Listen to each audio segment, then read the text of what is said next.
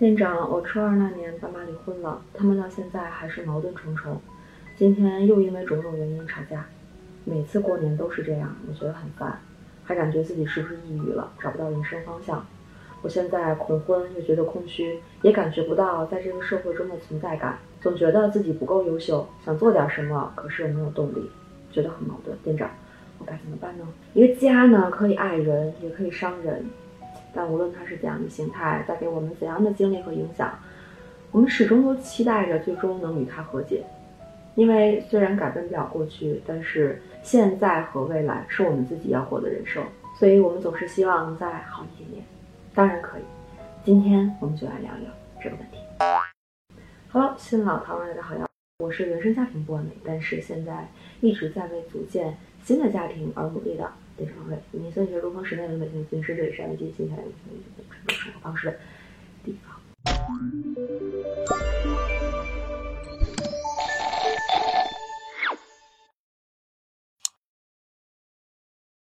读到这位藏人来信呢，很想抱一抱小的时候在充满争吵的家庭中不知所措的长大的这位唐儿，也很想抱抱在不完美的家庭中长大的自己。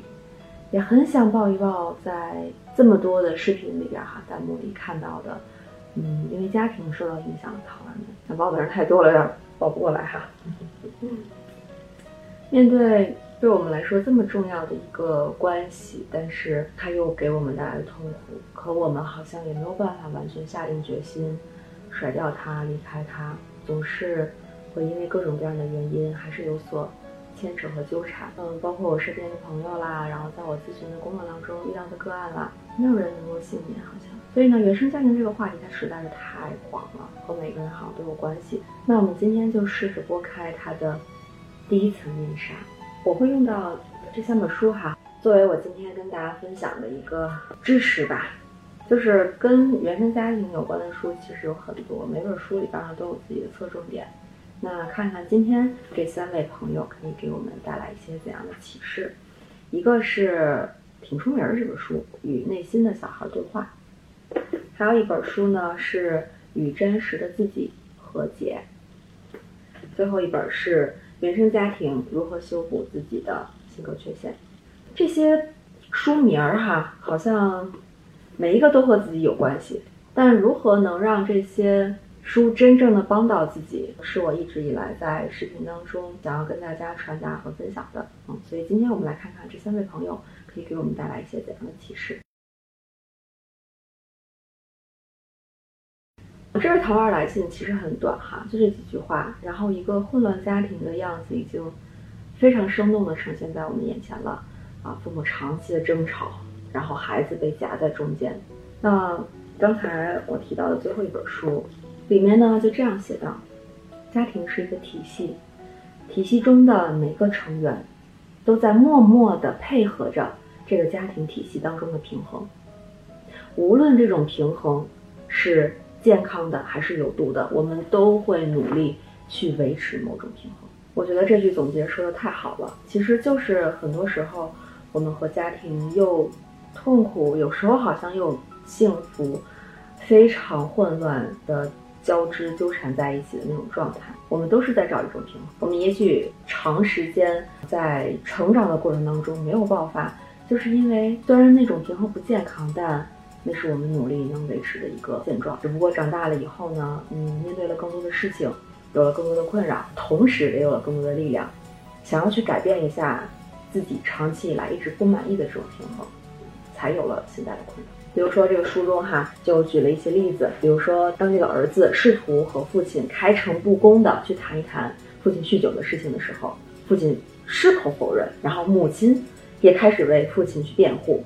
然后这个家庭当中还有他自己的姐姐们也是出于息事宁人的态度，在阻拦这个孩子去把这件事情放在桌面上去谈。就好像所有人都在努力，哪怕都知道这已经是事实的情况下，还是想要通过各种掩饰把它给摁下来，把它给压抑下来。所以你会发现，当你想要改变什么的时候呢，所有的家庭成员都跳出来了，然后去阻止你打破我们已经建立的这个平衡。所以，在一个受伤的家庭当中，每个人其实都受了不同类型的伤。但由于这种不健康的平衡的强大的力量的存在，好像每个人都没有办法逃脱出来。像这位糖丸的家庭里，然后父母的关系很紧张，争吵不断，对吧？都离婚了，但是这种争吵还是在持续。那作为孩子的这个糖丸，或许只能置身事外，因为如果他要试图去打破这种平衡的话，他就会被卷入父母的争执。没准儿父母正不知道去哪儿发泄的这个怒火撒到这个打破平衡，但是是为了往更好的方向改变的这个孩子的身上了。你说对不对？本来父母互相是敌人，然后你要是出去想要去阻止这场战争，那很可能你和他们变成了对立的方向，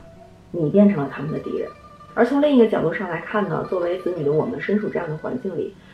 每天看到的都是父母不健康的互动方式。从而影响到的就是我们去理解亲密关系的时候的一个态度、一个思维。我们可能会片面的认为，亲密的关系、婚姻的关系，最后都会沦为你看到的这个样子，只有这一个模板。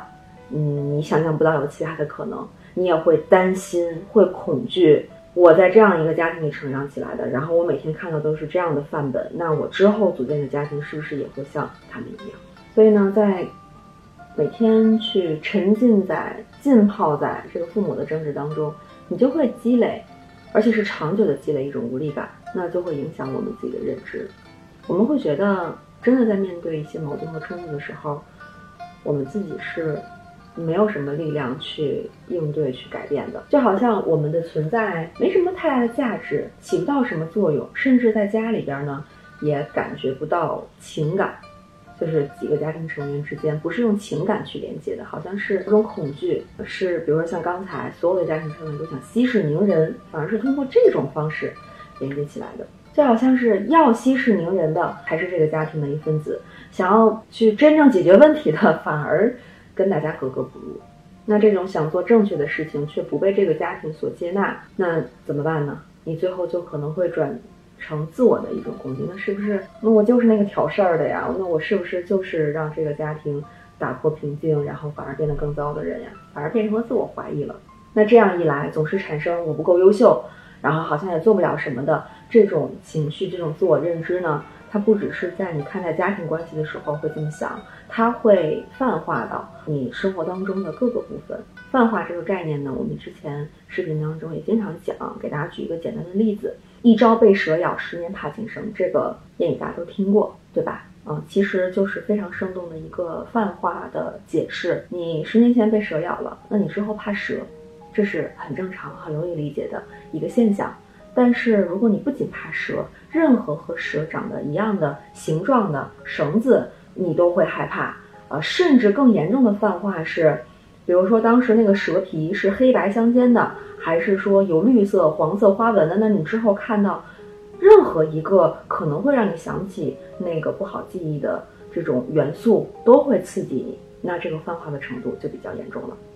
所以大家现在呢，可以在弹幕里边去回顾一下，去审视一下自己的生活里边的这种泛化的程度是怎么样的。你曾经可能遇到的一些伤害，那你觉得这个伤害对你生活的影响？呃，占了百分之多少？如果说是特别特别类似的事情发生了，你才会有这种情绪上的波动，那其实还在一个相对来说正常的范围里边。但是如果你发现只要有一点相似的因素，只要有一点让你觉得会想起这个回忆，而且比较频繁的话，那这个泛化的程度。就比较高了，我也是提醒大家要引起注意，因为泛化的程度比较高，它是刹不住闸的，就好像是大家可以想象一个一个白色的染缸里边，你有一滴墨进去，可能还是白色的；两滴墨、三滴墨可能还是白色的，但不知道什么时候这个墨汁一滴一滴一滴一直往里持续的时候，最后本来白色的这个染缸就变成了黑色的。所以泛化就是那个墨汁，有一点儿没事儿，就是我们大部分情况下还是可以正常生活的。但是你一定要警惕那个墨汁，慢慢的让你本来的颜色变得需要用另外一个颜色去形容的时候，那你可能就不是你自己了。在这样的情况下，千万不要一个人硬撑，一定要寻求专业的帮助，因为当你的颜色从白色慢慢的变成可以用灰色、深灰甚至黑色来形容的时候，那说明你需要帮助了。我很喜欢《与内心的小孩对话》这本书里边给我们提出来的一个概念，就是我们去回溯过去，探索自己的原生家庭，真的不是容易的事情，可能会激起你很多的情绪体验。比如说回忆童年的时候，你逐渐意识到现实中的父母和你期盼当中的父母真的相差很远的时候，也逐渐的感受到原来自己的童年过得那么惨，那么失落，那么多悲伤，那么多负面的情绪。你终于认清了自己期待中的父母的样子和你现实当中看到的是不一样的时候，你会经历一个哀伤的过程，一个哀悼的过程。就像是我们失去了一位亲人，我们失去了自己心爱的宠物、自己心爱的玩具的时候产生的那种情绪一样，就是它意味着和某种东西告别了，某种重要的东西告别了。所以，这种真的认识到失去的心理状态，就是面对的过程，就是接纳的过程。那个时候，你可能想要大哭一场，或者是其他的一些方式来进行告别。也许年迈的父母也意识到了自己曾经在你童年的时候的一些行为是不好的，嗯，他也在经历一个二次的成长。也许你们可以进行一个非常坦诚的对话，或者没有机会进行这样的对话，你可以为你想象中的理想的父母写一封悼念的信，就是你想象中的那个父母，他在你意识到失去的那一刻确实不存在了。你会很难过、很伤心，会很想念他，会很遗憾，会有各种各样的情绪。把它们写出来，写成一封信。像悼念的方式还有很多，但不管是哪一种，我们需要经历这个过程，才能完成分离的这个过程。分离呢，也是我从这个唐娃的来信当中感受到的一个主题。从信的内容来看，唐娃的父母虽然离婚了，但是还会一起过年，然后保持一些联系，然后聚在一起的时候又会争吵。那这样复杂的关联，对于父母、孩子和整个家庭，可能都是有很大很大的作用、意义和影响的。嗯，虽然我们不清楚这样的呃纠缠，它到底意味着什么，父母的这种藕断丝连一般的关系意味着什么，但看起来，嗯，和唐娃不喜欢原生家庭对自己的影响，然后又很难将自己的这个生活未来和自己的家庭划分的那么清晰，是有某种关联的，好像是相互呼应的。所以我不知道这位唐娃本身呢，呃，与自己的这个原生家庭剪不断理还乱的这个关系，在你的心里究竟代表着什么？比如说，你会觉得，如果呃完全和原生家庭去建立清晰的一个边界，就相当于抛弃了父母吗？就相当于真的承认他们不在一起了？因为对于很多人来说，其实呃离婚已经是一个比较明确的分开的迹象或者是证据了。但很多就是离婚的这个家庭还是会在一起生活，有有很多很多的交集。那其实慢慢的这个就离婚的这个证据呢，就会变得微弱，产生了某种幻觉，就好像是不是以后还有可能，还有某种希望，我们之间的这种连接还是在以某种方式存在着。再比如，还有可能是什么样的意义呢？就比如说在这样不健康的家庭体系当中呢，就是一个不健康的平衡是。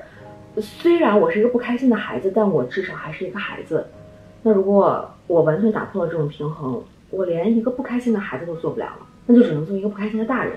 在一个不开心的孩子和一个不开心的大人之间，我们本能还是想选择做一个不开心的孩子的，因为那意味着我们还有机会得到父母修正过后的爱，或者是哪怕没有修正，但仍旧是一个父母和孩子的关系。这些都只是猜测啊，都只是猜测，更多的是可能需要去激发大家自己去想，为什么某一种糟糕的状态它一直在持续着，一定一定有你认为超脱于这个表面、隐藏在下面的更深层次的你想要去守护的一个东西。大家可以在弹幕里告诉我，你想守护的那个东西是什么。与自己的原生家庭告别和解，不是为了指责父母，或者说埋怨自己的出身，也并非是那种说我原谅所有人，我原谅过去，我原谅一切的那种状态，都不是，而是我们现在正在过的人生和以后要过的人生是你自己的。然后这个部分，它就像是那个白色的染缸一样，它还没有被墨汁完全侵袭，被完全占有，它是一个未知，它还能够。按照你的方式存在和出现，然后父母的人生和你的人生可以是完全不相同的，可以通过我们的努力完全用更独立的方式去各自发展的。所以，怎么样和解呢？关键词就是要先告别，告别这个你依赖了很久的平衡，告别了你要打破这个平衡要承受的那些情绪。怎么告别呢？在刚才我没有聊到的这本书里边，有很多关于自我共情的、自我同情的这个练习，就是正念呀、冥想啊什么的，是经常被推荐的。今天呢，还是要再说一下，虽然它已经是很广泛的一个一个方式了，但还是有很多人可能不太。习惯或者不知道怎么样正确的去使用它吧。就比如说，我是一个焦虑体质的人啊，我经常在事情特别多的时候会焦虑。那我最近就我自己其实也不是一个特别习惯用，就是长期的用冥想的这种方式来去调节的人。但是我最近发现呢，我又增强了一个对于冥想的